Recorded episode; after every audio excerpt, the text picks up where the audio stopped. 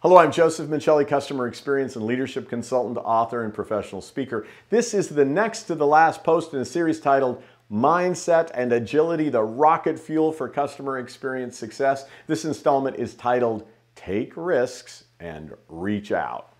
In my last post, I started unpacking skills outlined in Professor W. Warner Burke's research-based model of learning agility. As you'll recall, Dr. Burke shared his findings in a book titled Learning Agility, which showed how learning nimbleness fuels leadership potential.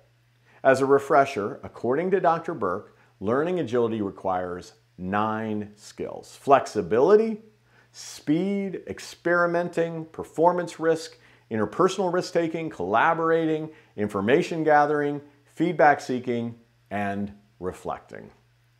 Since we covered the first three skills in our last installment, let's dive into the middle three and round out this series next week with Dr. Burke's final three learning agility skills. According to Dr. Burke, performance risk taking reflects the degree to which an individual proactively pursues new activities, roles, tasks, or assignments to stretch and grow. From a customer experience perspective, a person might volunteer to be on a team that develops experience training tools given that they've never created training resources before.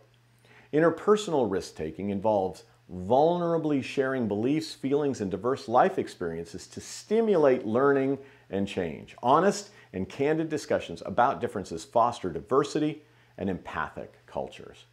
Collaborating skills include actively seeking alliances well beyond traditional work teams. Reaching out to those you don't know well can help generate unique product and service solutions.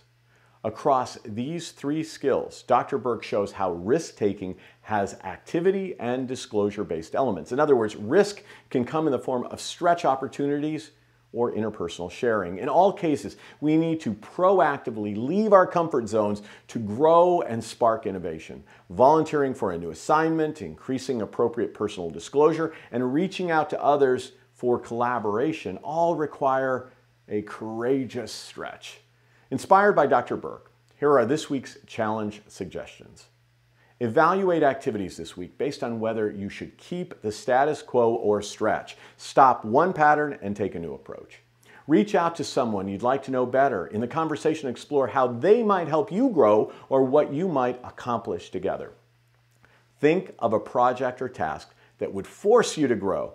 How would you approach volunteering for the new possibility? In my latest book, Stronger Through Adversity, I feature more than 140 learning agile leaders who've positioned their companies for world-class experience delivery during and after the pandemic.